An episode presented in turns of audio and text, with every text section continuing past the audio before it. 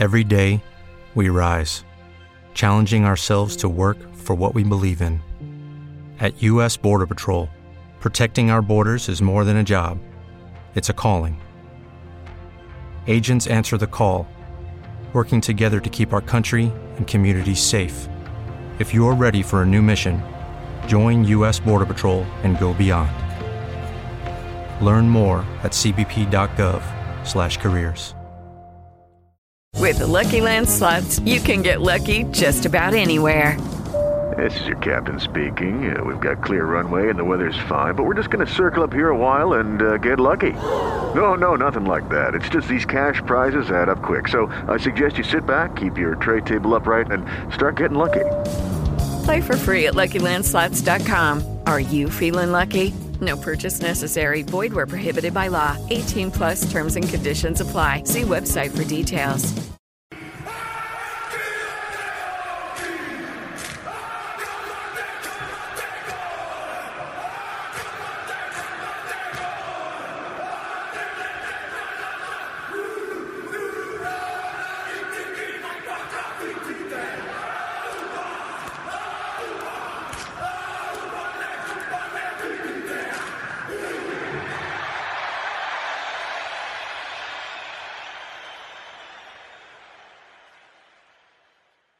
Salve a tutti e benvenuti a una nuova puntata di Canale Ovale, il podcast di vita sportiva interamente dedicato al rugby. Quest'oggi con me il buon Samu De Rossi. Ciao a tutti. E abbiamo dei gratitissimi ospiti, ragazzi del podcast 15, del podcast 15 Lorenzo Calamai e Valerio Bardi. Prego. Ciao, ciao, buonasera a tutti. Ciao, ciao a tutti e grazie di averci ospitato. Bene, la, spieghiamo a chi ci ascolta fondamentalmente la, il perché abbiamo deciso di fare questo crossover, perché il Sei Nazioni fino a, una, fino a tre giorni fa era finito ufficialmente, purtroppo il risultato di Galles Francia ci ha dato torto. E siamo qui per parlare di questo Sei Nazioni, come è andata e cercare di spiegarci meglio ecco, a, su come abbiamo visto tutti e quattro queste sei nazioni, penso che ognuno di noi abbia le proprie idee ed è giusto esporle tutti quanti insieme. Quindi... Sì, come, diceva, come dicevano in Bojack Horseman, che cos'è questo? Un episodio crossover? Ho sempre sognato di dirlo. Esatto, esatto, è, proprio, è, è proprio quello. Bene, Samu, come al solito ti lascio il, la questione del TG Ovale, che è il recap di, di, tutte le partite del Sei Nazioni, e poi iniziamo a parlarne a snocciolarle tutte. Ecco, ok, allora il Super Saturday ci ha regalato tante sorprese per noi azzurri, quantomeno tante amarezze. L'Italia ha giocato in Scozia l'ultima partita del 6 Nazioni perdendo 52 a 10, partita che ha forse poco da commentare, però noi ci proveremo più avanti nel corso della puntata. Il secondo match di giornata è stato Irlanda-Inghilterra, che ha visto l'Irlanda tornare a trionfare a Dublino in onore di CJ Stander che si è definitivamente ritirato dal rugby internazionale. E infine abbiamo visto Francia-Galles, partita che ha riaperto le sorti di questo torneo, finita 32-30 all'over, quasi all'overtime praticamente, con la meta di eh, negli ultimi minuti. Partiamo come al solito col match che non frega nulla a nessuno, quindi Inghilterra e Irlanda, giusto? Sì, sì, noi... Siete tutti d'accordo? Noi lasciamo sempre l'Italia per ultimo, visto che è il piatto più... Beh, giustissimo. Mi sembra, mi sembra che forse pure, pure, l'Inghilterra non avesse tutta questa fame di riuscire ad arrivare a un grande risultato, no? Ora, vabbè, è un po' magari eccessivo, però sicuramente l'Irlanda ha dimostrato un'altra, un'altra voglia in campo a Dublino. Beh, sì, sì, sono pienamente d'accordo. E mi ha, mi ha, molto sorpreso perché l'abbiamo vista un po', un po così in questo inizio di, di Sei Nazioni. L'Irlanda, sì. dico. Partita in sordina l'Irlanda, a mio avviso, poi pian piano ha, ha ripreso, diciamo, l'abitudine a vincere, quindi sì, diciamo che ha sorpreso tutti quest'Irlanda, fondamentalmente non giovanissima, anche se ha dimostrato tantissimo valore nel gioco. Un'Inghilterra che a me personalmente ha deluso, dal 2018 non arrivava quinta. E, diciamo, forse è il caso di iniziare a fare un, più che un cambio generazionale, l'Inghilterra dovrebbe attuare un cambio di formazione perché sono sempre gli stessi che vanno a prendere botte. Fregato un po' anche a noi Valerio, vero, questo, questo risultato, perché al Fanta Rugby siamo stati tutti e due martoriati dal, dal, dalla debacle dell'Inghilterra. siamo stati distrutti dalla debacle dell'Inghilterra e mi aggiungo alle vostre considerazioni tutte condivisibili che fa un po' specie vedere l'Inghilterra in questa condizione perché ha trascorso un 2020 che tutto sommato è stato positivo al di là delle vicissitudini del Covid, quindi si è portata a casa due trofei nel, tra novembre e dicembre 2020 dall'Autumn Nations Cup al Sei Nazioni prima. insomma, come avete detto giustamente, vederla laggiù in fondo alla classifica eh, con soltanto due vittorie, peraltro considerevole soltanto quella con eh, la Francia, perché poi contro l'Italia è una partita che andremo a vedere anche più avanti, è un risultato così che ci si aspettava. Ecco, non, eh, non credo che Eddie Jones possa affrontare i prossimi mesi eh, esente dal lavoro da fare, ecco, questo mi sento di dirlo. Su questo sono, sono eh, d'accordo. C'è stato un ribaltamento. C'è stato un ribaltamento abbastanza eh, importante se, se, ci pensi perché soprattutto non mi sarei aspettato un'Inghilterra così in calo dopo la prestazione contro la Francia no? in cui tutti abbiamo subito gridato all'araba finice e riecco la grande Inghilterra una prestazione così così perdente ma con dei miglioramenti contro il Galles. Poi una grande partita contro la Francia e poi un finale mm, così moscetto se lo vogliamo, se lo vogliamo sì sì no molto, hai molto ragione Lorenzo.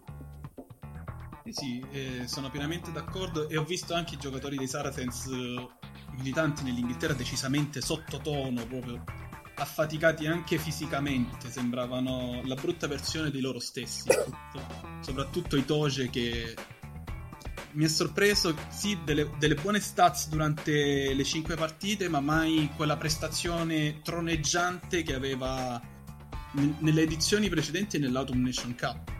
Sì, sì, anche per me. Voi cosa ne pensate? Beh, insomma, Mario secondo guarda... me ha sfoderato, ha sfoderato una prestazione ben, ben, cioè, ben, convincente contro la Francia. Eh. Contro sì, la sì. Francia lui è stato criticato no, nelle settimane perché veniva, entrava nel Sei Nazioni come un possibile candidato per il capitanato dei Lions, del Tour dei Lions britannici che ci sarà fra qualche mese e le, dopo le prime partite, in particolar modo dopo i cinque calci di punizione presi contro il Galles, subito ha ricevuto critiche che eh, sconfessavano la sua candidatura. Poi la partita contro la Francia secondo me lo ha rifermato come effettivamente il gigante che è e sì, magari non si è fatto vedere tanto in questa partita, però sia i Toge che in generale i giocatori dei Saracens secondo me eh, è un aspetto delle critiche sul quale ci siamo concentrati troppo. Io credo che l'Inghilterra abbia scelto di snaturarsi un pochino nel 2020 eh, forse anche per conseguenza della, della, pandemia, dopo un lungo periodo fermi, hanno optato per un gioco no, molto conservativo, zero rischi, utilizziamo sempre il piede e un gioco molto cinico che ha funzionato fino alla fine dell'Autumn Nations Cup. Entrando eh sì. nel Sei Nazioni hanno sia un po' cambiato approccio loro, un po' il loro conservatorismo è diventato inefficace e si sono trovati un po' presi in mezzo al guado eh, il problema, secondo me, la vera domanda da farsi è questa sulla partita contro l'Irlanda, perché contro il Galles, la sconfitta contro il Galles comunque viene da una partita molto particolare e obiettivamente l'Inghilterra stava cercando anche di rispolverare un po' un piano di gioco che le era appartenuto meno però poi nell'ultima partita contro l'Irlanda eh, il piano di gioco proprio non, sono riusciti a metterlo in atto perché sono stati sconfitti dal punto di vista fisico non so se sei d'accordo Vale no? che l'Irlanda che alla fine ha allora, solo quella lì sì. come arma no? il, la, la grande potenza il grande strapotere fisico li ha messi sotto allora, guarda, io su questo cerco di fare un piccolo parallelismo riprendendo la partita che è stata giocata tra Inghilterra e Irlanda durante l'Autumn Nations Cup, altra partita dall'altissimo coefficiente di fisicità e di, mh, mm, e di scontro fisico appunto. Eh, lì in quel momento due squadre che comunque giocano anche un rugby strutturato eh, si sono messe una di fronte all'altra e quella che era un po' più eh, performante e aveva qualche freccia nell'arco migliore ha vinto in quel caso l'Inghilterra Sabato si sono ribaltate le cose, come ha detto Lorenzo. Io ho nitida un'azione circa al quindicesimo minuto della, della partita in cui l'Inghilterra tira giù un pallone da, da rimessa laterale, fa un buon drive avanzante, prova una combinazione all'esterno tra eh, Farrell e George Ford, letta benissimo dalla difesa eh, eh, irlandese, non solo sul piano eh, del, dell'organizzazione, ma anche dell'impatto fisico. Riportano indietro i giocatori e prendono un calcio di punizione a favore. Eh, quindi ho, ho, notato questa cosa e eh, invece rifacendomi a quello che avete detto voi ragazzi eh, io sono, sono, d'accordo anche però sull'aspetto del, dell'architrave inglese appartenente ai Saracens forse Itoge è stato quello che si è ripreso un pochino di più però ci sono dei giocatori come Jamie George che a tutti gli effetti pesano nell'economia della squadra inglese e che in questo momento sono un po' eh, appannati quindi diciamo che l'Inghilterra non è da bocciare fino in fondo, però quantomeno ha giocato un 6 nazioni interlocutorio.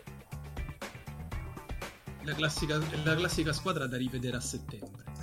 Sì, sì. Anche se in questo caso è da rivedere un po' prima, visto che comunque ci sono i test match, se non mi sbaglio, e c'è anche il Tour dei Lions, se si farà, perché comunque, vista la pandemia, ci sono tanti se e tanti ma da, da approfondire. No, sicuramente Bene, sì. Quindi il...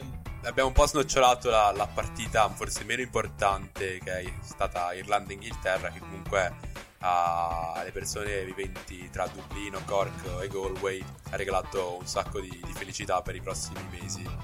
Che so che in Irlanda spesso basta anche solo la partita con l'Inghilterra per essere contenti per, per una stagione, correggetemi se sbaglio. E beh, passiamo a Francia-Galles, eh, ragazzi. Eh, grande verità. E subito dopo San Patrizio. Eh, esatto, quindi... Eh, io direi andiamo diretti su, sul piatto forte che è Francia-Galles e teniamo l'Italia a, tra poco, ecco. Lascio partire Lorenzo e Valerio così ci siamo facciamo un po' di parità in questo, in questo podcast. Ma guarda, io eh, sono contento perché avevo aperto uno champagne ben augurante guardando la partita eh, nella giornata di sabato e poi quel, quel, ben augurio alla fine per una volta si è rivelato giusto anche se per 70 minuti ero rimasto a bocca aperta a vedere un Galles fare una partita perfetta, no Vale? Beh, intanto mi fa piacere notare insomma, che Lorenzo il sabato sera pasteggia con lo champagne mentre io con la birra Icnusa, però eh, D'altronde abbiamo delle capacità di spesa diverse, quindi lui ah, su questo vince.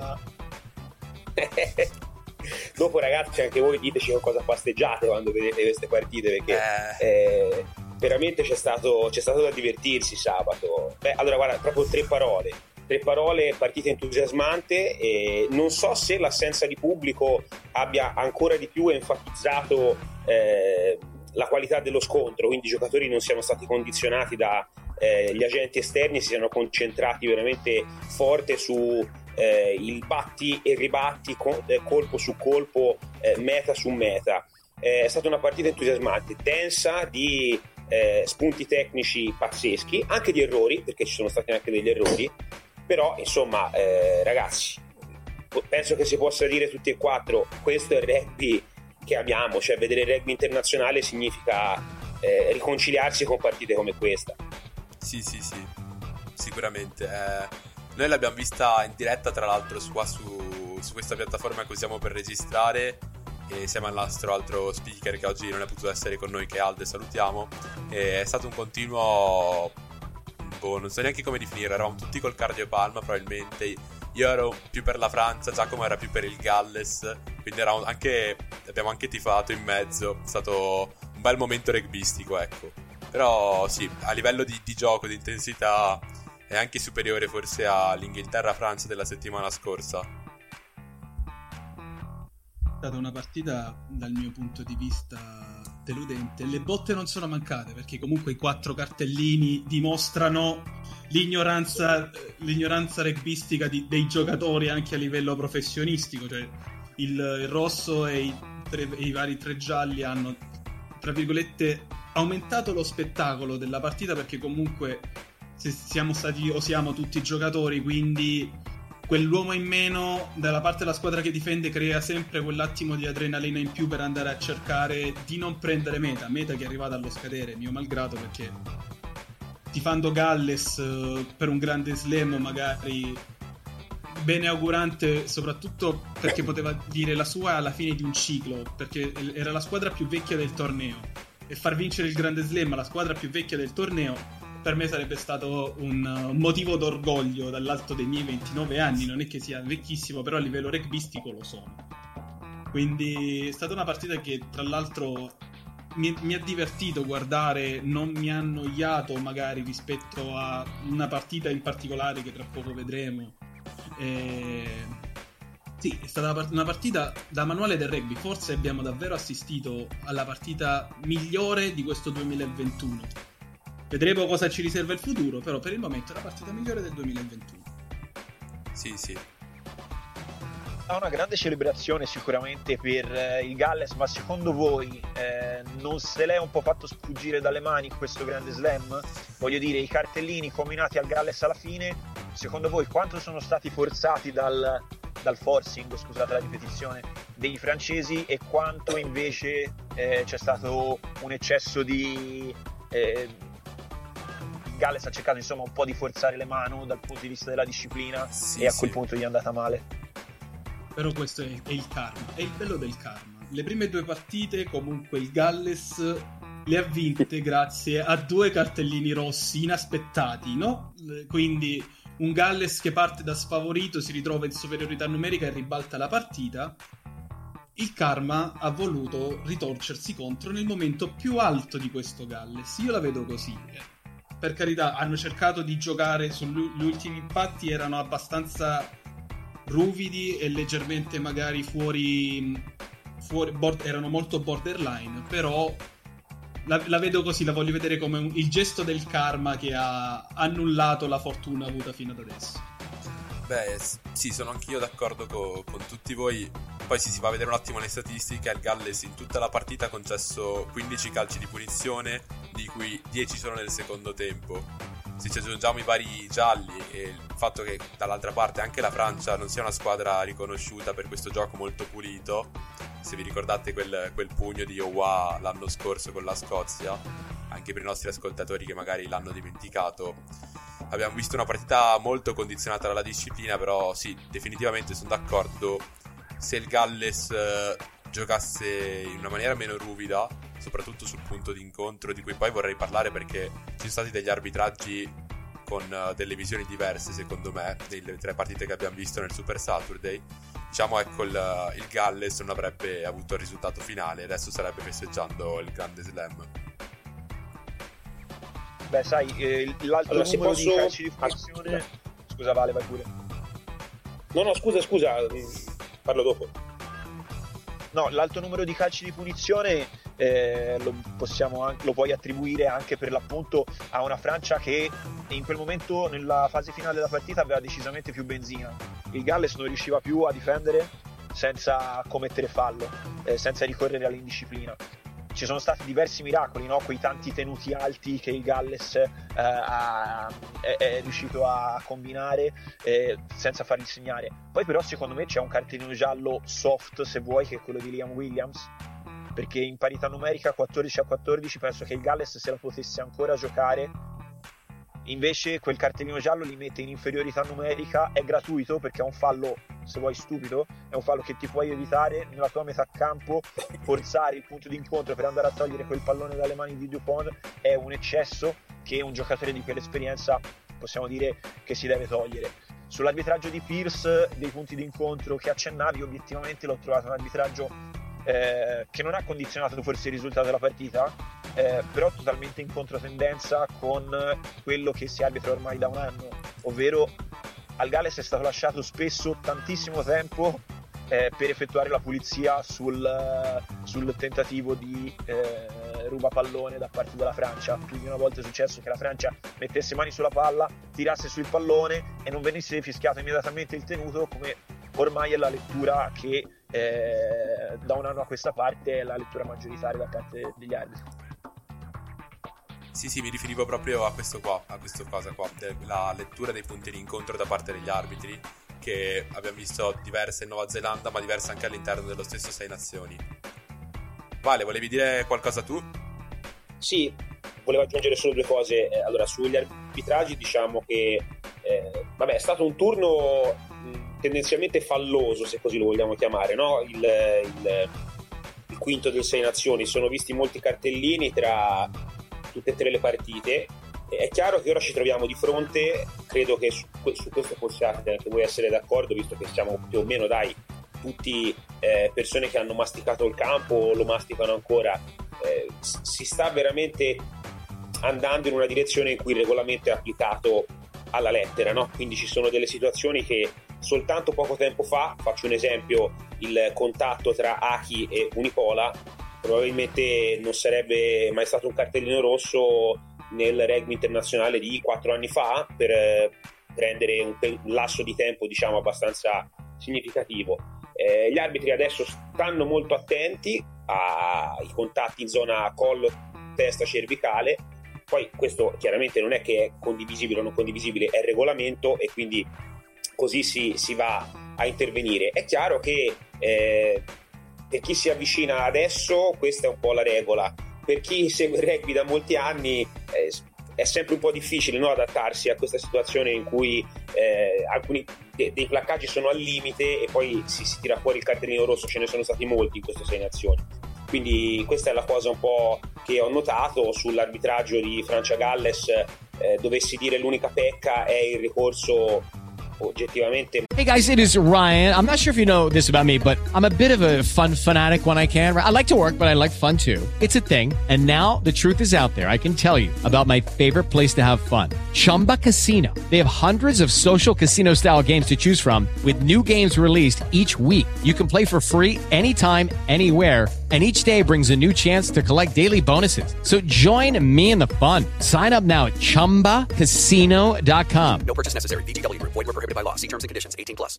With Lucky Land slots, you can get lucky just about anywhere. Dearly beloved, we are gathered here today to... Has anyone seen the bride and groom? Sorry, sorry, we're here. We were getting lucky in the limo and we lost track of time. No, Lucky Land Casino. With cash prizes that add up quicker than a guest registry in that case, I pronounce you lucky. Play for free at LuckyLandSlots.com. Daily bonuses are waiting. No purchase necessary. Void were prohibited by law. 18 plus. Terms and conditions apply. See website for details. Massiccio al TMO, però le situazioni ingarbugliate erano veramente tante. Solo una parola su eh, Francia e Galles per concludere il pensiero. Allora, io del Galles mi piacerebbe far notare questo, che è una squadra forse eh, non sufficientemente incensata per quello che ha fatto in queste sei nazioni. Io sono dell'idea che in questo momento il livello eh, tecnico di vigore e di intensità del Galles sia inferiore a quello di molte squadre del sei nazioni.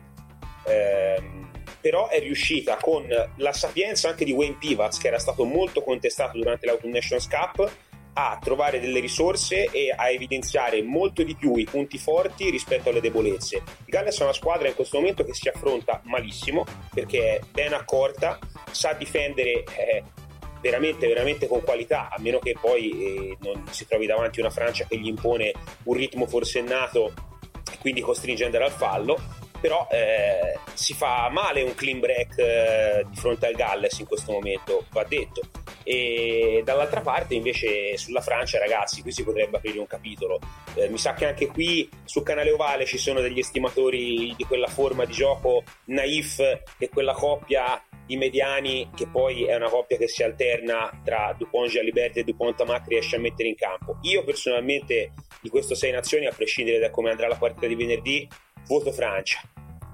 Sì, sì, sono anch'io e Giacomo credo siamo della stessa opinione che rispetto al gioco difesa, difesa, difesa del, del Galles che poi ogni tanto riesca comunque a, iniziare, a innescare i vari North, Rhys Emmett, William Williams, Jonathan Davis il gioco della Francia è molto bello da vedere, tanta fantasia, tanta anche scontro fisico sì, però c'è proprio un divario enorme secondo me nel gioco verticale degli avanti dei, dei primi otto francesi e il gioco spumeggiante invece dei, dei sette dietro che eh, mi colpisce proprio per quello, perché vanno sempre dritti con Oldrit, Willemse e, e gli altri terze linee, e poi magari con Dupont e Jalibert si inventano mete come quella di, di sabato. Concordo, concordo pienamente. Beh, ma in effetti forse Francia e Galles erano un po' al, ai, ai, due opposti di struttura contro lettura, no? Nel senso che il gioco francese è molto basato sulla lettura immediata, pochissima, pochissima struttura, infatti lo vedi che eh, ci sono anche magari degli, degli, errori e delle occasioni in cui improvvisamente tutto impazzisce un po' e finisce come per crollare un po' come un castello di carte, mentre il Galles ha costruito un gioco molto strutturato che però ha saputo innovarsi rispetto all'Autumn Nations Cup dove la struttura sembrava un po' imposta dall'alto, i giocatori non veramente convinti di quello che stavano facendo ed era tutto molto meccanico, ci hanno messo un po' per entrare all'interno del, del, meccanismo e si sono ripresentati in questo sei nazioni con una struttura abbastanza innovativa, soprattutto nella parte centrale del campo dove i palloni passano spesso dal numero 10 e gli avanti sono disposti in maniera un po' eh, diversa da come, da come siamo abituati a vederlo e questo ha fatto sì insomma che eh, anche il Galles abbia funzionato da un punto di vista offensivo perché eh, è vero che la difesa è sicuramente un punto di forza di questo Galles però, acca- però è il migliore attacco eh, è il migliore attacco di queste sei nazioni ha segnato tantissimo ed è la miglior squadra per efficacia nei 22 metri avversari perché sì, il sì. rapporto fra punti segnati e tempo passato nei 22 metri è folle, veramente un'efficacia, o forse efficienza sarebbe meglio dire, pazzesca. Sì, sicuramente sono forse la squadra più concreta delle sei nazioni. Anche perché abbiamo visto la Francia in più occasioni essere, avere il buco, comunque avere la superiorità numerica e sprecarla in più di qualche partita, da quanto, quanto ricordo. Anche co, con l'Inghilterra, visto che c'erano stati più di qualche buco la settimana scorsa, che i giocatori francesi non sono riusciti a finalizzare arrivando alla meta. Poi niente mette in dubbio ovviamente che, che, il gioco della Francia sia assolutamente super divertente perché l'abbiamo detto anche la settimana scorsa nella puntata di 15 con, con Valerio, eh, la Francia sicuramente è la squadra più divertente di queste sei nazioni, penso che su questo non ci piova. Sì, e come diceva Val, mm, tanto passa dalla mediana 9-10 che comunque riescono a creare davvero de- delle giocate che tu non, non, ti aspetti, ma tanto lavoro sporco lo fanno soprattutto Oldricht uh, e Olivon che comunque riescono a dare dei palloni qualitativi partendo da mischie. Se noti dalla mischia chiusa, il pallone francese è senza ombra di dubbio quello più qualitativo tra tutte le squadre del, del Sei Nazioni lasciano tranquillamente la possibilità di giocare a Dupont, Tamac, Jalibert, chiunque sia. Mi è piaciuto anche l'innesto successivo comunque di, di Wakatawa che comunque ha dato fisicità a una tre quarti che poteva sembrare leggera, non lo era, però Wakatawa è un giocatore estremamente fisico ed è principalmente un ball carrier come pallone, come, come portatore di palla, quindi non, non si presta tanto a quel gioco spumeggiante, però è appunto il punto di rottura che serve per creare quel um, punto di incontro per poi andare a continuare a giocare. Vai Vale. Io volevo solo dire questo che credo, credo, che la Francia le qualità le abbia sempre avute, è in dubbio, fa anche riferimento a un bacino di utenza che è secondo o se vogliamo metterla su numeri grossolani paritario soltanto a quello de- dell'Inghilterra, quindi stiamo parlando sempre di una squadra che è il vertice di, di, di un movimento qualitativo. I giocatori ci sono sempre stati, fa veramente impressione cominciare a vedere la maturazione anche dei singoli eh, al servizio del collettivo. Io, insomma, chiacchierando di rugby, dicevo che l'ultima palla che poi ha giocato la Francia la superiorità all'esterno concretizzata da Brice Dulin quella è una palla dove è più semplice sbagliare che fare la cosa giusta, vista la tensione e l'hype che si era creato in quel momento del match. Probabilmente la Francia pre-Galtier avrebbe anche potuto sbagliare in un frangente del genere, o comunque perdere quella lucidità che va detto 14 contro 13 siamo d'accordo, superiorità numerica, però non è facile ribaltare la partita in quella maniera. Eh. La Francia è stata molto molto lucida nel costruire il multifase e nel mettere le condizioni per giocare con la superiorità all'esterno cosa che per chi io personalmente mi ritengo più affine a vedere il rugby francese sia di club che della nazionale insomma negli ultimi cinque anni non è, non è stata una costante anzi era più l'eccezione vedere la Francia eseguire eh, nei momenti topici del match con qualità eh, piuttosto che la regola. Quindi questo è un, un, cambio di passo che per quanto riguarda il rugby mondiale potrebbe avere delle conseguenze positive per la Francia e forse negative per gli altri.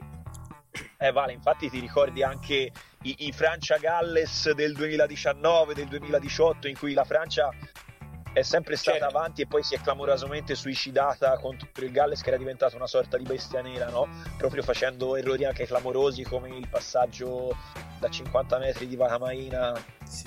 intercettato da, da George North. Esatto. Quindi siamo arrivati. Se qualcun altro ha qualcosa da dire su Galles Francia. No, volevo chiedervi se secondo voi poi la Francia ce la fa a vincere il Sei Nazioni eh, oppure no? Uh, boh, è difficile perché ricordiamolo anche per i nostri ascoltatori, devono vincere segnando o 4 mete o comunque riuscendo a colmare la differenza di 20 punti che hanno sulla differenza nel, nello score. E è sicuramente sì, devono, esatto. 4 mete e almeno 21 punti di scarto, che, che com- è poi la cosa forse più complessa. Sì, magari 4 metri sono riuscite forse. Non so se anche sabato le hanno segnato, comunque ci sono andati vicini. E... Sì, sì. Sì, però, cavolo, fare vincere di 20 punti con la Scozia, che comunque è rimasta sempre attaccata nel punteggio con tutte, a parte con, uh, con l'Italia, però è un caso a parte la partita con l'Italia. Sarà difficile, secondo me sarà difficile, però confido nella Francia perché come è riuscita a ribaltare la partita in pochi minuti col Galles penso che in casa spronata dal, da questo momento possa fare bene e portarsi a casa un 6 nazioni che secondo me si merita. Beh, sarebbe comunque la, l'apice di un progetto della Francia che, che, è in divenire, cioè a questa Francia davvero manca esclusivamente un trofeo per consolidare comunque, per consolidarsi come squadra tra le più, forti, tra le più forti del mondo. Però vedo una, la Scozia si dovrebbe travestire da Italia per una volta e concedere così tanta carta bianca a questi giocatori francesi, cosa che non farà. Sono curioso di vedere se Hog manterrà la posizione al numero 10, ma il che potrebbe creare dei problemi di trasmissione, però sarà una bella partita da vedere, senza ombra di dubbio sarà molto combattuta, però a questo punto forza Francia, non, per, non me ne vogliano i, gli scozzesi a cui voglio un mondo di bene, tra l'altro ho avuto compagni di squadra scozzesi. Vedremo come andrà. Beh, è quasi impossibile, credo, l'impresa della Francia, diciamo difficilissima, non quasi impossibile, però non ricordo a memoria, sicuramente in questo Sei Nazioni nessuna partita è finita con uno scarto di 20 punti, a meno che non ci fosse l'Italia, e non credo che sia successo neanche nel 2020 e forse neanche nel 2019. 20 punti fra due squadre di Tier 1 sono davvero tanti e non succede spesso di vederli, di vederli combinare, quindi quella che aspetta la Francia è una vera impresa, credo. Eh, tanto passa secondo me dal modo in cui riusciranno a preparare la partita. La Francia non può scendere in campo sabato prossimo pensando giochiamo tutto perché dobbiamo segnare tantissimo e quindi eh, anzi piuttosto serve una partita molto molto attenta e precisa nella quale poi arrivi in fondo, magari mancano 10 minuti alla fine, la partita è ormai in cascina, la Francia l'ha portata a casa, è avanti di 8, di 9 punti e a quel punto può segnare una o due mete perché la Scozia è ormai uscita dal campo e così portarsi a casa lo scarto che serve perché altrimenti se entrano in campo per giocare sin da subito la vedo dura la Scozia non, non aspetta altro. La Scozia poi ama rovinare le feste agli altri cioè... quindi sì sarà una bella partita decisamente siamo arrivati al, al momento forse che tutti e quattro stavamo aspettando, vero? Cioè, Sì, sì, dai. quello diciamo tra... tra Scozia e Italia. Sì. Pensavo fosse arrivato il fattorino con la pizza. No, è successo ogni tanto che i fattorini mi consegnassero la pizza a casa durante le dirette, però ho dovuto cambiare orari per proprio per registrare serenità. Sì, beh, diciamo comunque E- che se le partite precedenti magari erano il primo piatto e il dolce, adesso arriva l'amaro, e- che lascia sempre quel retrogusto un po' così, dai. Lascio la parola a voi, io poi mi esprimerò successivamente, prego. Sì, sicuramente mm, una, una prestazione difficile da commentare per noi, quella dell'Italia, perché credo che sia stata ancora più deludente forse di quella della settimana scorsa. Le aspettative sicuramente erano basse, però al tempo stesso erano alte. Cosa voglio dire?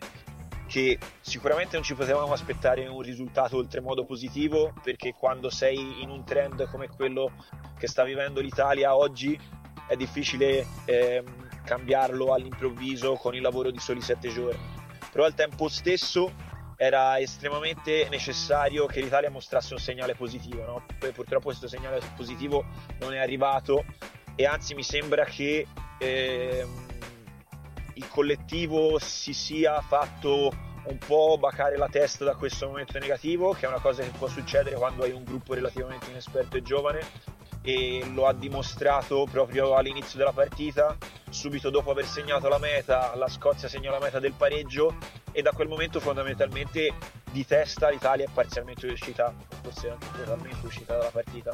Già dopo la prima meta marcata dalla Scozia è stata una specie di presa di consapevolezza che a quel livello non ci saremmo stati e prendere 50 punti da una Scozia che non è così irresistibile, subendo probabilmente il parziale peggiore alla fine di queste sei nazioni 2021 eh, fa, fa male, è veramente dura e non sarà facile rialzarsi da, da un- da una botta del genere. Un sei nazioni che ha visto l'Italia in crescita secondo me nella prima parte perché comunque contro la Francia è stata una batosta ma abbiamo fatto intravedere qualcosa contro l'Inghilterra abbiamo perso di tanto ma secondo me si sono viste numerose cose interessanti e poi però è stato una lenta discesa all'inferno Giustamente. Allora, diciamo che io il mio pensiero credo sia uniforme a quello di Lorenzo, sarà uniforme, saremo tutti uniformi sul giudicare negative le partite dell'Italia. L'ultima chiaramente fa molta impressione perché negli anni si era creata questa narrativa per cui eh, l'alter ego dell'Italia nel Sei Nazioni fosse sistematicamente la Scozia. La Scozia non è più la squadra con cui noi possiamo competere per tutta una serie di ragioni, perché è comunque una squadra oggettivamente molto forte e anche in questo Sei Nazioni non ha mai fallito una partita, se vogliamo essere sinceri. Eh, pratica un running rugby molto interessante e però eh, il brutto della sconfitta dell'Italia sta nelle eh, specifiche degli errori, quindi errori che in un certo momento si sono trasformati degli orrori. Eh, quindi Federico Mori che viene ammonito e il suo giallo ci costa in sostanza 14 punti. Eh, sbagliamo il restart da calcio d'inizio, eh, oppure Sam Johnson che entra a contatto a, cin- a 3 metri dalla linea di meta e in un eh, uno contro uno a bassissima velocità eh, non riesce a essere portato indietro da Bigi e va a segnare in meta. Eh, offload completamente casuali che cascano in terra o viene fischiato in avanti e la palla va all'altra squadra. Anche qui siamo sui 15 calci di punizione, un numero che, ricordiamocelo, è alto a prescindere per il livello internazionale, ma quando si mettono di fronte due squadre con un tasso tecnico sbilanciato diventa eh, il punto di non ritorno. Quindi tutte queste cose messe insieme fanno sì che l'Italia torni da Edimburgo con 50 punti di scarto. La nota grave è che i 50 punti sono diventati la costante dalla prima all'ultima partita. Ci sono state alcune situazioni in cui eh, il rugby offensivo di Franco Smith si è visto a tratti, quindi mi viene da pensare alla meta di Monti Ioane contro l'Inghilterra o alcune situazioni in cui un minimo di forma strutturata abbia trovato poi la meta grazie a dei gesti tecnici positivi da parte di alcuni interpreti. Eh, concludo il ragionamento dicendo che in questa fase storica l'Italia è semplicemente una squadra impreparata, è una squadra impreparata ad affrontare il livello internazionale a cui si confronta. Abbiamo delle grossissime problematiche a, ad avere dei punti di forza all'interno del nostro gioco, sia in attacco sia in difesa. Quindi finché non eh, ci riconciliamo nei principi che ci rimettono in condizione di essere quantomeno competitivi all'interno della partita, e quindi io faccio riferimento a placcaggi efficienti che possano portare a terra l'avversario, portatori di palla e sostegni incisivi quando proviamo ad attaccare, finché non recuperiamo queste basi, purtroppo da qui a- all'immediato futuro eh, la situazione è un po' grigia. Sì, sì, concordo perché comunque ne abbiamo anche parlato negli scorsi podcast. C'è- I tre problemi principali dell'Italia sono l'handling nella gestione del pallone, soprattutto in fase di gioco rotto.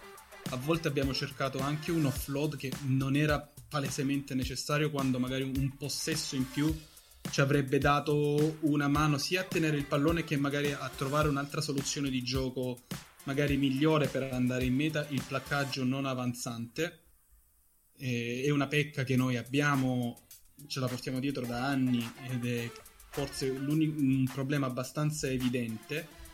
Un'altra cosa per me è stata il, il il mind game, ovvero la struttura nel- durante le fasi di gioco. Noi siamo riusciti finalmente ad arrivare a quelle bramate 10-12 fasi di gioco, ma che in fase di attacco fondamentalmente rimangono sempre sulla stessa linea non si crea mai quel briciolo di vantaggio a livello di campo che le altre squadre fanno con tranquillità e serenità.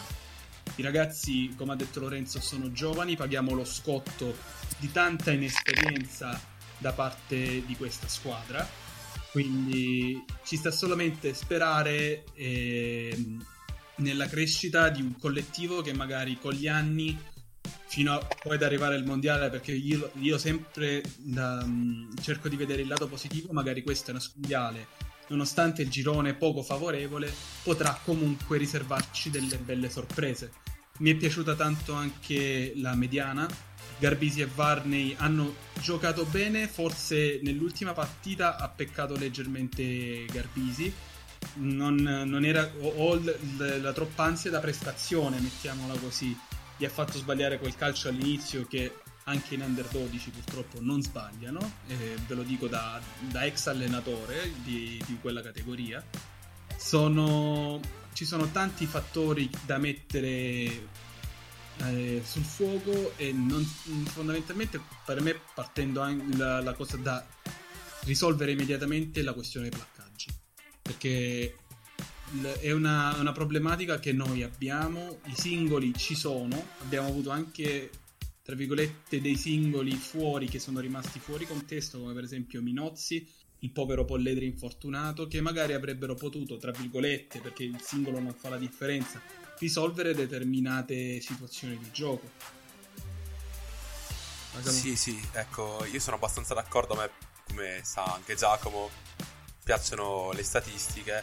Hello, it is Ryan, and we could all use an extra bright spot in our day, couldn't we? Just to make up for things like sitting in traffic, doing the dishes, counting your steps, you know, all the mundane stuff. That is why I'm such a big fan of Chumba Casino. Chumba Casino has all your favorite social casino style games that you can play for free anytime, anywhere with daily bonuses. That should brighten your day a little. Actually, a lot. So sign up now at chumbacasino.com. That's chumbacasino.com. No purchase necessary. VGW Group. Void were prohibited by law. See terms and conditions. 18 plus. Okay, round two. Name something that's not boring. A laundry? Ooh, a book club. Computer solitaire, huh? Ah, oh, sorry. We were looking for Chumba Casino. That's right. ChumbaCasino.com has over 100 casino style games. Join today and play for free for your chance to redeem some serious prizes.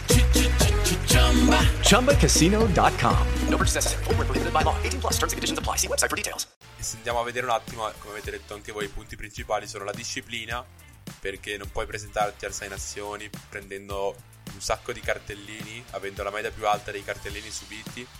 Addirittura questa volta abbiamo fatto 16 falli, che comunque rispetto alla Scozia siamo lì perché loro ne hanno fatti 12, però se ogni fallo loro hanno un penal touch a favore, hanno sempre una situazione vincente all'interno dei nostri 22. Se ce l'hanno 16 volte vuol dire che bene o male comunque 50 punti riescano a farceli lo stesso, visto comunque che hanno una mol molto più forte della nostra. Tant'è vero che non siamo riusciti mai a contrastarla efficacemente in questa partita. Poi sulla difesa è una cosa gravissima secondo me. Abbiamo tentato il triplo dei loro placcaggi, ma ne abbiamo sbagliati la metà di quanti ne hanno fatto loro. Giusto per darvi due numeri. Noi abbiamo fatto in tutto 268 placcaggi e ne abbiamo sbagliati 43-48.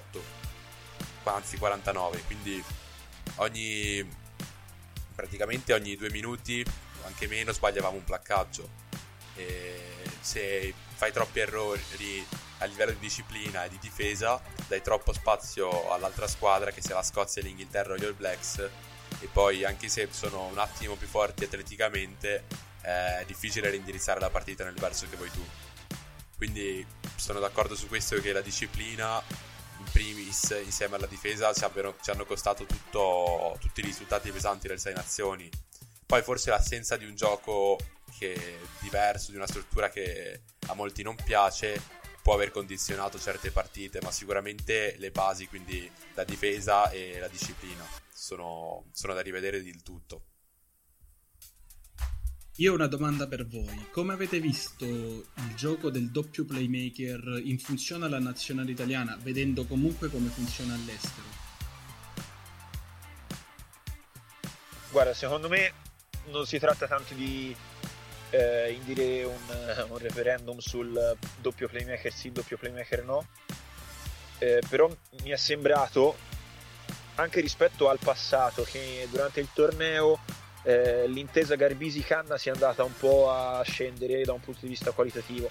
In particolare ehm, Carlo Canna non sta assolvendo al motivo per cui è stato selezionato come numero 12 della nazionale, perché lui è lì perché è un giocatore in grado di ehm, fare il doppio playmaker, quindi quando, è, quando rimane schierato dalla parte chiusa del gioco eh, chiamare eventuali situazioni di superiorità numerica dalla parte chiusa oppure di ritrovarsi in situazioni di gioco ristrette a largo dove magari si gioca un 5 contro 4 un 4 contro 3 un 3 contro 2 e le sue capacità offensive e di playmaking dovrebbero aiutare la nazionale a sfruttarle al meglio.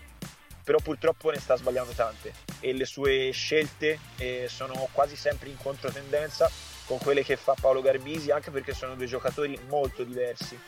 Garbisi è un, è un giocatore, è un architetto. Garbisi è un architetto che lentamente imposta e prevede quali saranno gli sviluppi dell'azione, fase dopo fase. È un giocatore abituato a giocare su in multifase.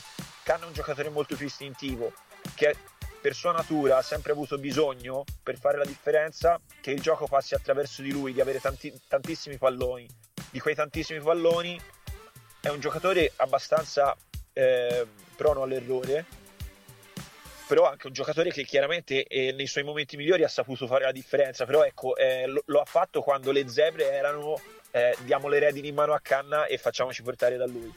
Eh, non so se Carlo Canna è in questo momento la scelta migliore come playmaker, come playmaker azzurro. È anche, la, è anche, vero che è l'unico giocatore possibile che può vestire la maglia numero 12 eh, per fare il, il, doppio playmaker, altrimenti abbiamo solamente centri eh, più di sfondamento, più fisici, eh, più abili a correre le linee dirette come Zanon, Morisi e, e lo, stesso, lo stesso Mori.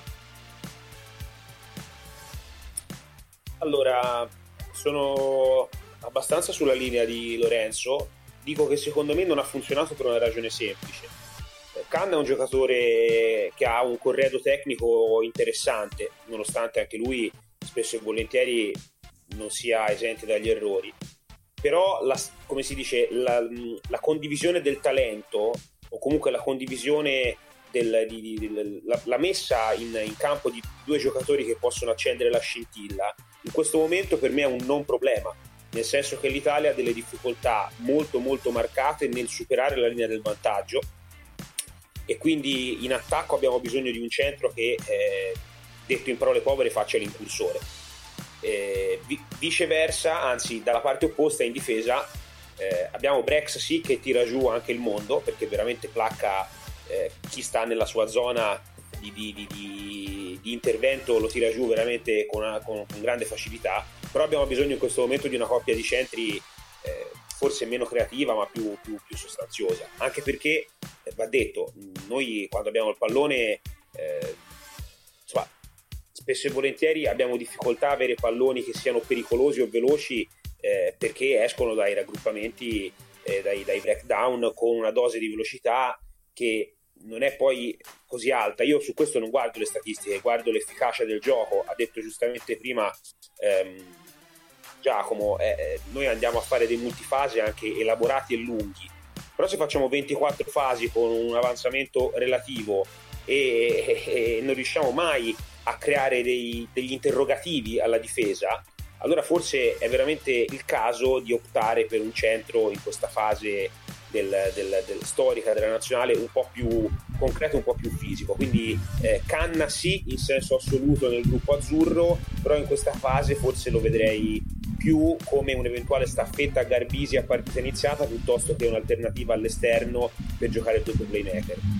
Però ti stuzzico su questo Vale e anche gli altri. Eh, sei convinto che ci serva un centro che sia maggiormente ball carrier o forse è nel reparto degli avanti che dobbiamo cercare un avanzamento dei giocatori che abbiano eh, delle doti di avanzamento più spiccate? È vero che ci mancavano i, i nostri ball carrier principe cioè Polledri e Stein ma forse anche dovremmo lavorare di più eh, sul, sull'uscita e sui lavori di avanzamento ed evasione dal placcaggio. Sul pacchetto degli avanti prima ancora che avere un 12 alla mano Filagi che ci butta giù la porta eh beh, senza dubbio, ma su questo lascio rispondere ai ragazzi perché io ho già parlato abbastanza. allora, io, vai, io vai, prendo Giacomo, la, vai Giacomo, prego, io prego. prendo la palla al balzo e, devo, e ti dico che hai ragione, noi abbiamo un pacchetto di mischia che rispetto agli altri nazionali è comunque già più leggero.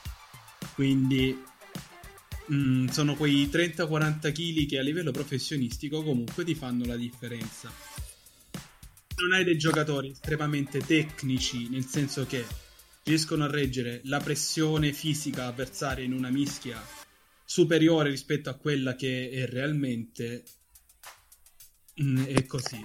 Partendo anche da un presupposto che noi abbiamo un tempo di reazione di uscita del pallone da una, da una rack differente da mediano a mediano perché se tu vai ad analizzare le, la velocità di uscita del pallone di Varney, giocatore abituato a comunque ritmi molto diversi rispetto a quelli che vengono proposti in Pro 14 o comunque nel campionato italiano in generale, me- riesce a mantenere la cosiddetta media dei 3 secondi del pallone che esce dalla, dalla rack.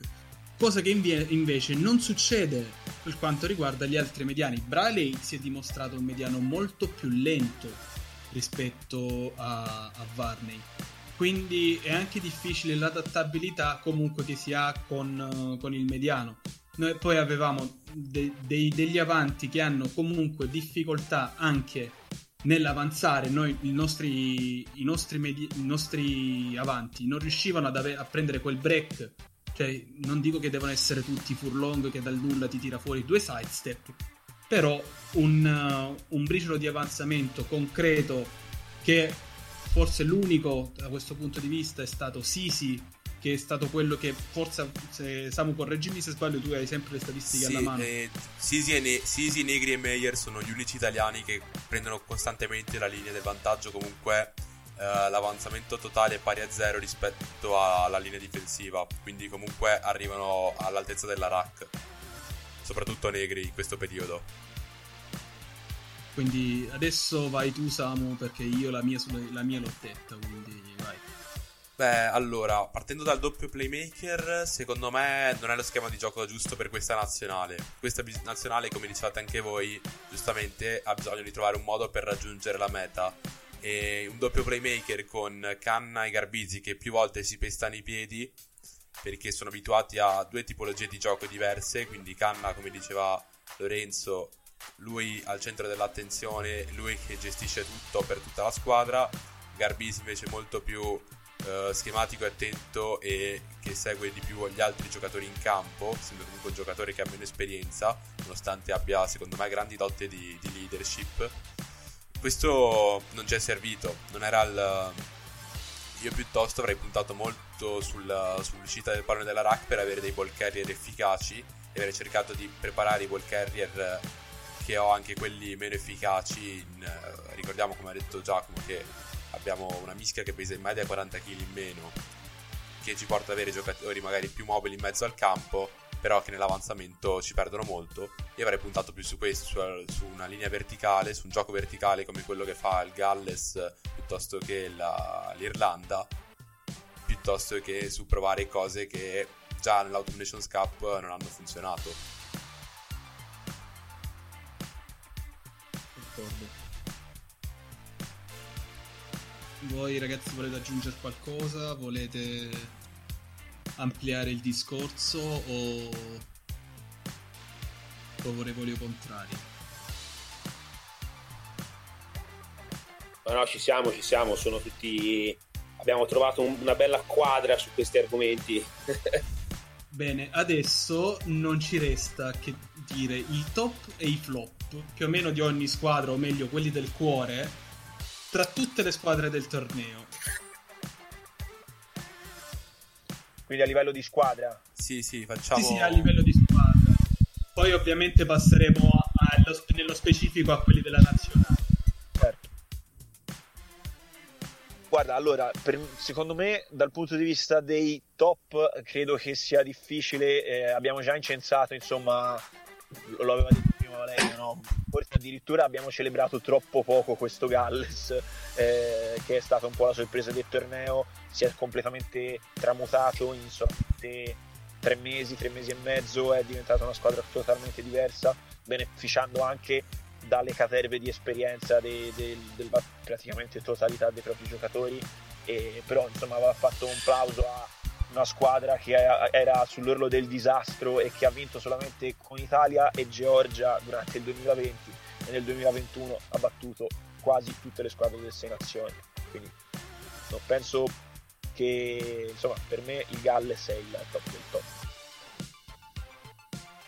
Il, il mio cuore ti dà ragione, la mia mente un po' meno, nel senso che c'è da comunque incensare una Francia che col tempo sta dimostrando una crescita straordinaria, nel senso vorremmo avere tutti un vivaio e una profondità di squadra del genere. e- Quindi io- sono ancora combattuto.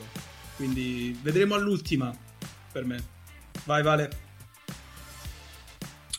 Sì, sì, come squadra sicuramente il top eh, come resa è quello del Galles. Rispetto, come dicevo anche nel, nel ragionamento precedente, alle risorse che aveva a disposizione. Quindi dalla Francia mi aspettavo quest'anno che ci fossero dei miglioramenti e comunque la ritengo la squadra con le qualità individuali più, più- più alte. Eh, sul flop eh, diciamo che rispetto a quella che era l'asticella delle aspettative, chiaramente l'Inghilterra, anche se non è da bocciare in toto. E vabbè, eh, ragazzi, purtroppo l'Italia in questo momento è il flop evidente dal momento in cui non è riuscita mai a competere. Dopo si potrebbe aprire il dibattito sui giocatori, ma a questo punto ve li dico subito, così poi lascio la palla a voi. Per quanto mi riguarda, il top player del um, Sei Nazioni è stato Mathieu Jalibert, perché nell'ambito eh, di quello che diceva Lorenzo è un vero e proprio situazionista. Lui come Tamac sono giocatori che riescono a vedere eh, il- il- lo sviluppo del gioco in anticipo rispetto agli altri, a creare eh, delle situazioni incredibili. Eh, poi ha questa alternanza mani-piedi eh, perfetta, non arrivava con i favori del miglior giocatore perché il titolare designato era Tamac, forse gli ha fatto pure le scarpe. Però ecco, lui top player, ci metto anche il top player degli avanti perché io decido sempre eh, di dividere in due ambiti il rugby, quindi tra avanti e tre quarti, e ci metto Amish Watson perché in un pack che secondo me è tutto sommato normale come quello scozzese, lui emerge in assoluto nell'economia di un match per attitudine, 136 placcaggi senza sbagliare, insomma, questi sono i miei top. Sui giocatori flop, forse eh, ci metterei Jamie George, che non mi è piaciuto, eh, del pacchetto degli avanti. E fra i tre quarti, sinceramente, mi aspettavo qualcosa in più da Bellini dell'Italia. Finito. Allora, eh, squadra migliore, vabbè, io penso che molto lo deciderà la partita della, del weekend, Scozia-Franza. Secondo me comunque il Galles è la squadra migliore perché uh, probabilmente a vederla è sembrato la minima spesa, massimo risultato. Attualmente in testa al 6 nazioni con 5 punti di distacco dalla seconda e nonostante il gioco e qualche aiuto di tanto in tanto dall'arbitro è stata quella come, come livello che si è distinta sopra le altre. E se invece devo dare un top e un flop a qualche giocatore, sono molto d'accordo con Valerio perché già Liber mi ha molto impressionato. Tra l'altro ho letto che sarà out contro la Scozia perché a quanto pare ha ricevuto una concussion e al suo posto ci sarà lui Carbonell del Tolon in campo. E se devo darlo anche il top all'avanti dico probabilmente sì Amish Watson o Amish Watson o Halloween Jones perché comunque in mezzo al campo hanno fatto il bello e il cattivo tempo.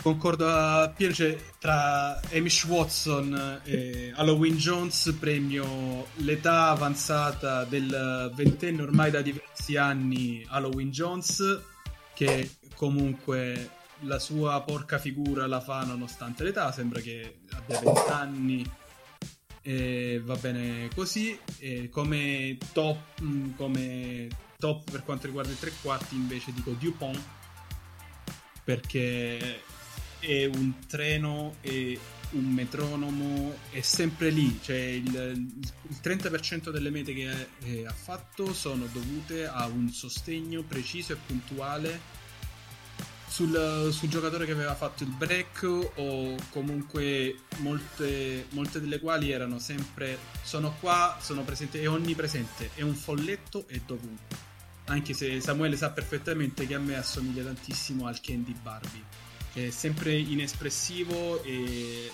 la cosa mi, mi preoccupa alquanto. Per quanto riguarda i flop, dico Farrell per un semplice motivo perché ha dimostrato che quando c'è da, da, prendersi la squadra sulle spalle e portare avanti la carretta e in questo caso soprattutto con quest'Inghilterra l'avrebbe dovuto fare non riesce a farlo e soffre tantissimo la pressione, cosa che da un giocatore come lui non ci si aspetta. Guarda, allora, eh, mm, sono d'accordissimo su Antoine Dupont come uno dei top del torneo, sicuramente. Eh, io penso che davvero poche volte ho visto un giocatore che come lui eh, riesce a influenzare da solo il risultato di una partita. Perché in questo momento Antoine Dupont è veramente clamoroso di fare questo però non possiamo dimenticarci di Luis Riz Zemmit che da praticamente esordiente, classe 2001, ha giocato un 6 nazioni pazzesco e ha, segnato, ha, ha rischiato anche di segnare una meta folle nell'ultima partita.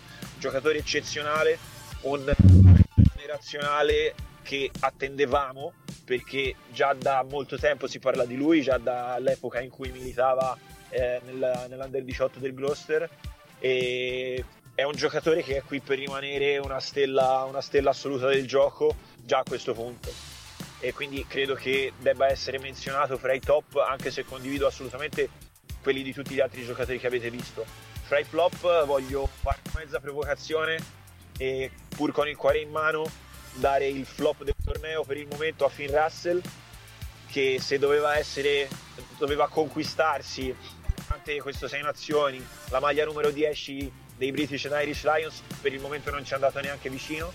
È vero che il gioco di Gregor Townsend gli toglie in qualche modo un po' di responsabilità, però al tempo stesso mi sarei aspettato eh, che azzannasse di più il torneo da lui.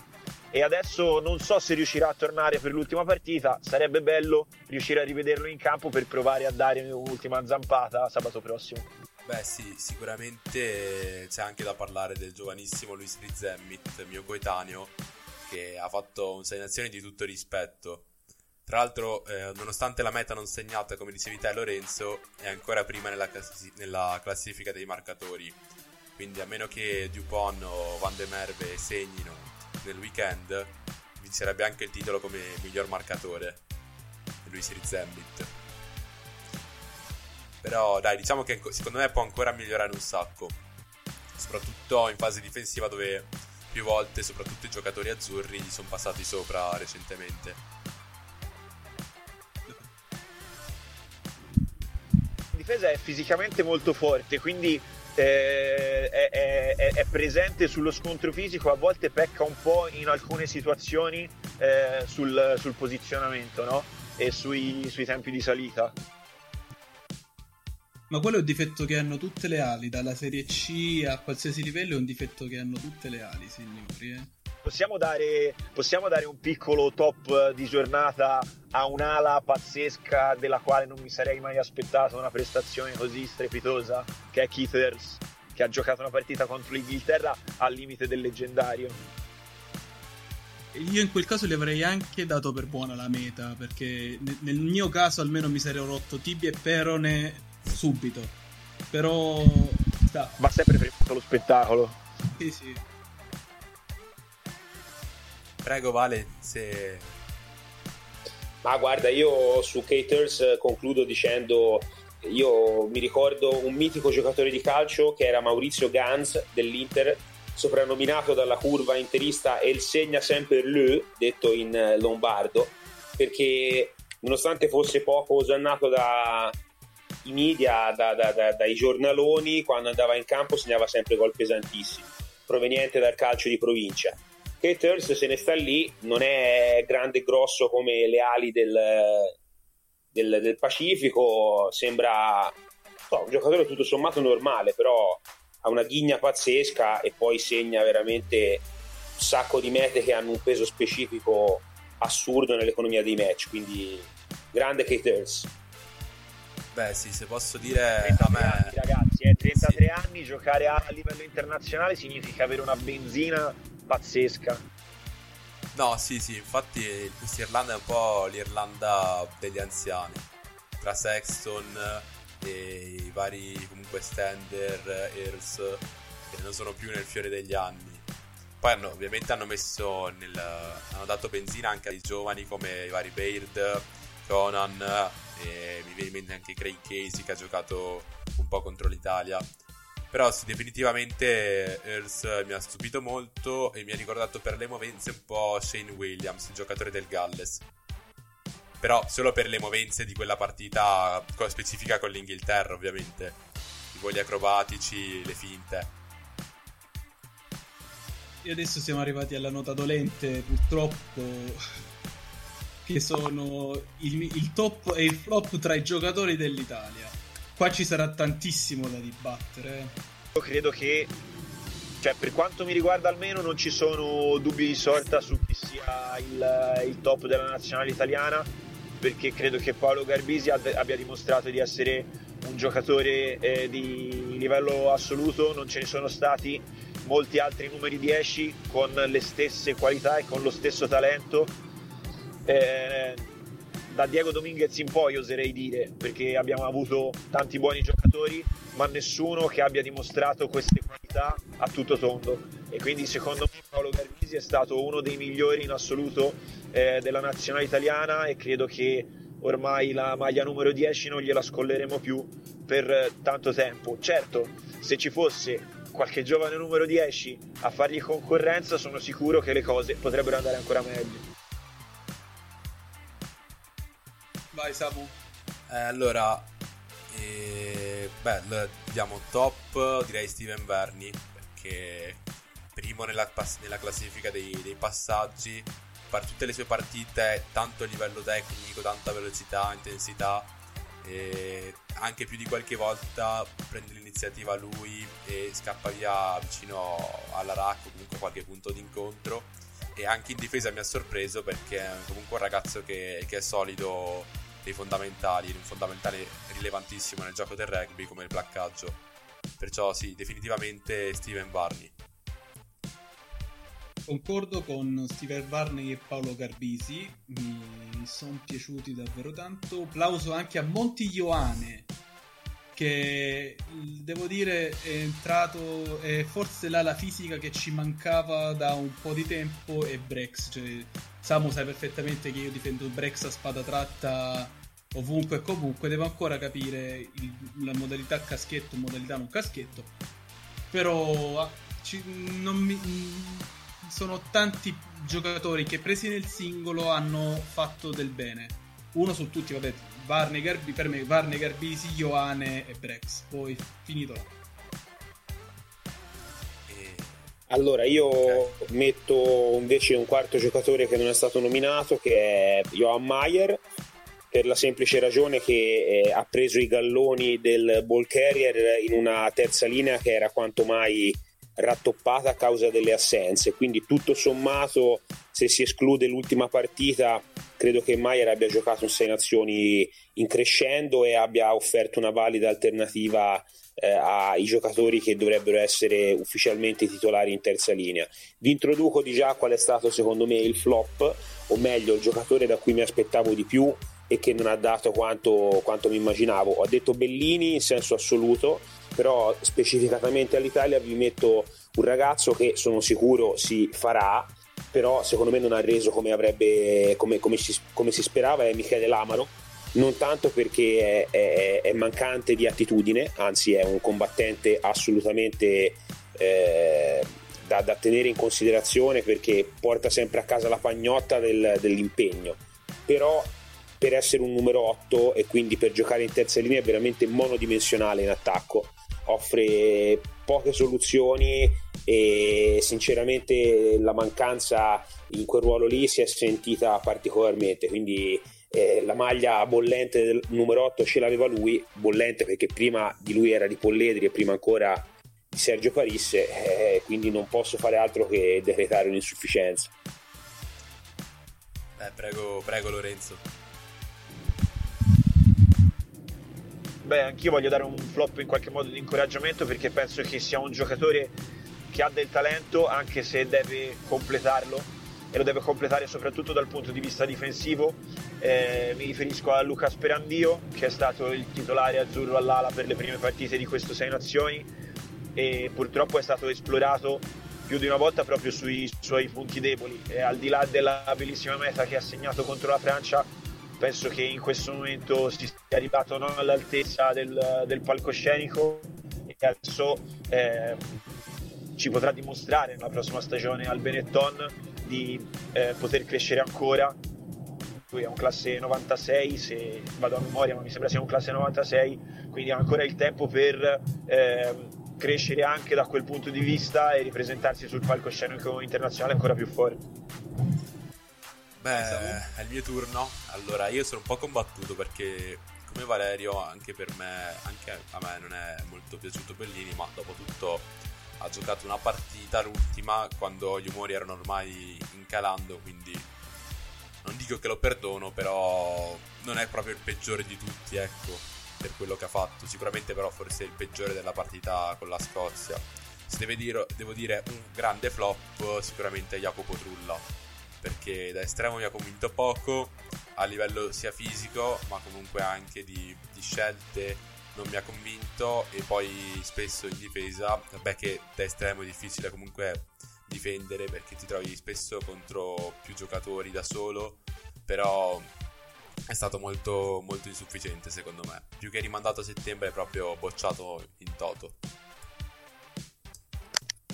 Ti, ricor- ti ricordo che Trulla è Pischiello, mm, quindi arrivava un contesto, da un contesto abbastanza Mm, con poca esperienza, però sì, cioè una persona da cui mi aspetto più solidità senza ombra di dubbio Bellini, giocatore che comunque milita in Pro 14 e deve dimostrare di essere all'altezza anche lì. Quindi dici se Trulla al contrario si farà perché comunque è abbastanza giovane, Bellini doveva essere forse un po' più concreto. Ecco, io dico Bellini.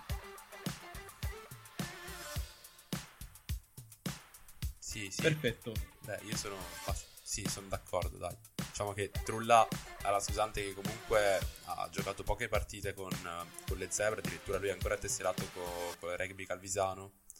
E più che altro la pecca grande secondo me è stata che il suo esordio contro la Scozia in, a- in autunno stato, fu molto bello perché prendeva tanti buchi, placcava e, e fu molto inaspettato però poi uh, non è riuscito a confermarsi a quel livello e secondo me ha bisogno tanto di tempo e di più sicurezze eh, nel rugby internazionale prima di, di, farsi del tutto, ecco, perché comunque nei, nei vari mondiali under 20, sei nazioni under 20 era un giocatore che seguivo con interesse.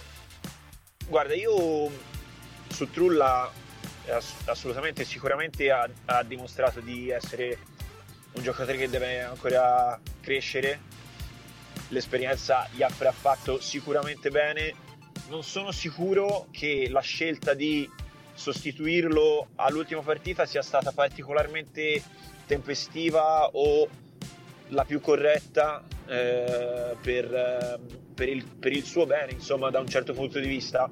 O comunque eh, ho trovato la scelta di, di Smith un attimino eh, fuori tempo massimo. Se Jacopo Trulla, che Jacopo Trulla avesse eh, difettasse di esperienza e avesse delle lacune dal punto di vista difensivo, ce ne eravamo già accorti prima di arrivare all'ultima partita del, del Sei Nazioni, quando poi ha deciso di toglierlo dai 23 per mettere Edoardo Padovani. Eh, avrei da un certo punto di vista preferito che insistesse eh, Smith su questo, eh, perché allora mi chiedo qual è stata la ragione di tenercelo senza, un, senza troppa concorrenza per tutte le partite eh, per tutte le prime quattro partite, no? Eh, perché se il motivo era fargli fare esperienza in nome di un uh, miglioramento futuro che arrivasse dallo stare in campo a quei livelli lì, allora forse la partita con la Scozia era un ulteriore step che Trulla si poteva permettere e non credo che sarebbe crollato il mondo. Eh, altrimenti se hai tolto Trulla per i motivi che abbiamo sottolineato prima, forse dovevamo accorgercene prima e comunque avevamo a disposizione anche un Michelangelo Biondelli che non è stato considerato ma che è il giocatore che alle zebre veste la maglia numero 15 quando non c'è, eh, quando non c'è Jacopo Trulla. Sì, diciamo, hai ragione anche da questo punto di vista. Quindi concordo pienamente con Lorenzo. Vai Vale, vuoi dire qualcosa? No, penso su, su questo si possa concludere dicendo che ci sono stati oggettivamente dei momenti poco chiari nella gestione di Franco Smith, perché eh, va detto c'era tanta fiducia e sarà bene che ce ne sia ancora sul coach dell'Italia perché ne abbiamo assolutamente bisogno per fare risultati.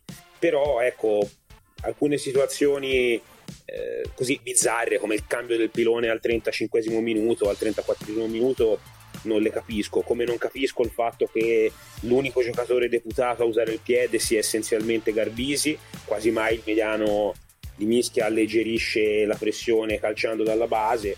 Eh, alcuni giocatori, come ha detto Lorenzo, tipo Biondelli o Ceccarelli, non sono mai stati inseriti nella lista dei 23 o se sono stati inseriti hanno fatto veramente eh, pochissimo minutaggio. Insomma, considerando la, l'oriz- l'orizzontalità dei nostri risultati, quindi la, la, linea retta di 5 sconfitte su 5 e la marcata inferiorità nei confronti degli avversari, sperimentare per sperimentare, forse qualche cosa si poteva fare un po' prima, ecco. Permettimi anche di aggiungere un'altra cosa che Ovviamente noi abbiamo, abbiamo, fatto qualche nome piuttosto di un altro, inevitabilmente quando ti trovi a dare un giudizio ci sono dei giocatori che ti colpiscono di più e altri che giudichi in maniera negativa, però quella dell'Italia è stata un'insufficienza di, di collettivo, eh, un'insufficienza che però è dettata anche da delle ragioni che hanno poco a che fare con, con questo gruppo di giocatori, insomma non è che ci aspettavamo che i 30 di quest'anno dovessero improvvisamente sconvolgere il mondo sarà un percorso lungo, sarà un percorso molto difficile e non per questo comunque eh, smettiamo di sostenerli e io almeno credo eh, profondamente nella, nella, competenza di Franco Smith che secondo me è un allenatore veramente di qualità, troppo spesso viene messo in dubbio con, eh, con leggerezza e con superficialità eh, non ricordando il eh, grandissimo cursus honorum e curriculum che si porta dietro. Sì, sono. Siamo... Noi l'abbiamo detto più di qualche occasione nelle scorse puntate. Che il fatto che l'Italia magari perde 2, 3, 30 volte di fila, magari a noi dei nostri podcast fa pensare ok il trend è questo vediamo cosa si può migliorare a tanti tifosi che forse ne capiscono meno di, di ovale masticano meno rugby dicono ok abbiamo perso, oggi vinciamo, come succede nel calcio, nell'NBA che dice ok oggi perdo, domani vinco, perché spesso va così. Purtroppo nel rugby se mancano le basi fondamentali, non solo per colpa dei giocatori ovviamente, eh, è difficile auspicare risultati migliori di volta in volta e soprattutto che l'Italia passi da essere la quindicesima nel ranking a una squadra che se la gioca alla pari fino all'ultimo minuto con quelle che di solito vanno in semifinale al mondiale. Oltretutto dopo aver, fatto, aver appena fatto un ricambio generazionale molto importante perché se andiamo a vedere il gruppo che ha affrontato questo Sei Nazioni si contano sulle dita di una mano i giocatori che hanno affrontato la Rugby World Cup 2019 sono quasi tutti cambiati, anche coloro che non sono giovanissimi, ma faccio l'esempio di un Marco Lazzaroni, non faceva parte del gruppo mondiale, sono tutti giocatori, anche quelli che non hanno 20 anni ma ne hanno 25 o 27, che finora non avevano avuto tante chance a livello internazionale. Ci sono tanti volti nuovi e quindi qualcosa da ricostruire. Inevitabilmente quando hai un ricambio del genere, addirittura perdi un po', perdi un po di valore il tuo collettivo, no? È inevitabile però l'Italia ha fatto anche questa scelta di eh, ripartire e di cambiare in maniera abbastanza decisa eh, che questo porti poi dei frutti. Non oggi ma speriamo il prima possibile. Non sarà magari domani. Di sicuro domani l'altro. La, la, nostra linea è sempre stata quella di, di difendere i giocatori perché comunque sono sempre dell'idea. Se fossimo stati tutti forti o se fossimo stati tutti allenatori saremmo stati eh, di, di, livello, saremmo stati tutti in lizza per, per, la nazionale, però se ci sono quei 30 ragazzi, quei 30 ragazzi evidentemente in quest'anno solare hanno meritato la maglia azzurra. Quindi concordo pienamente con voi, è una squadra che si farà, io sono sempre stato di quest'idea, è una squadra che si farà e hanno appreso tanto sicuramente da, da, questa esperienza negativa. I passivi mi auguro che col tempo io appunto mh, sarò ottimista appunto alla mondiale 2023 in casa dei francesi. Eh, come dicevo prima, è un girone che non ci arride, eh, però mi auguro un bello spettacolo, delle belle prestazioni anche con squadre molto più blasonate di noi. Quindi ci sta. Sì, diciamo che è il momento di. Finché, per, ora, ecco, per ora abbiamo parlato di ricostruire da, penso dal 2015-2016 in poi, no? Andato via Brunella, abbiamo avuto Usci, si è ricostruito parzialmente, poi Usci è andato via di nuovo. Smith era quasi in prova l'anno scorso perché doveva stare poco, poi ha rinnovato all'ultimo in estate io spero che finalmente si buttino giù tutte le basi, le fondamenta del palazzo del rugby che si vuole costruire in Italia, non solo con la nazionale, ma soprattutto con la nazionale perché è lo specchio del, del movimento, quindi capisci se un movimento funziona o no anche guardando la nazionale, ma non solo grazie a quella.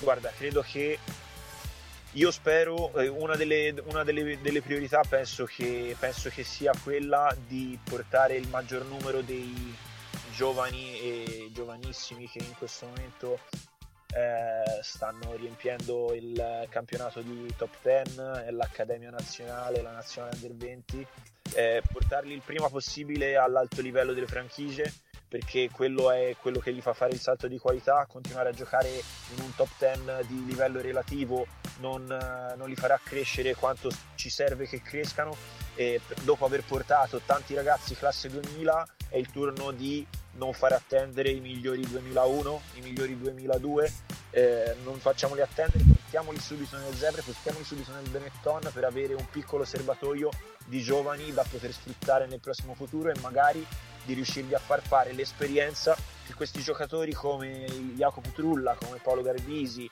eh, sono arrivati in nazionale senza poter fare tanta esperienza all'interno della franchigia invece eh, dovrebbe legittimamente essere e vedremo eh, sicuramente i frutti del lavoro che è stato fatto eh, nel, ne, nei settori giovanili, nel, nelle accademie, nei centri di formazione in questi anni, che ha formato dei giocatori di maggiore qualità rispetto a quanto è successo in passato. Vale, vuoi aggiungere qualcosa tu? No, no, ha detto tutto Lorenzo, ma scherzi. benissimo ragazzi, benissimo. Sono molto soddisfatto di questa chiacchierata. E... Credo che siamo quindi addirittura d'arrivo. Quindi... Beh, beh, sì, ormai, ormai. E niente ragazzi, quindi non, non, ci resta che dire un saluto da Giacomo Civino, Samuele De Rossi, Lorenzo Calamai e Valerio Bari. Alla prossima. Grazie a tutti. Ciao ragazzi, Ciao ragazzi grazie mille per l'ospitata. Questa sarà la puntata di 15 anche per, per questa settimana.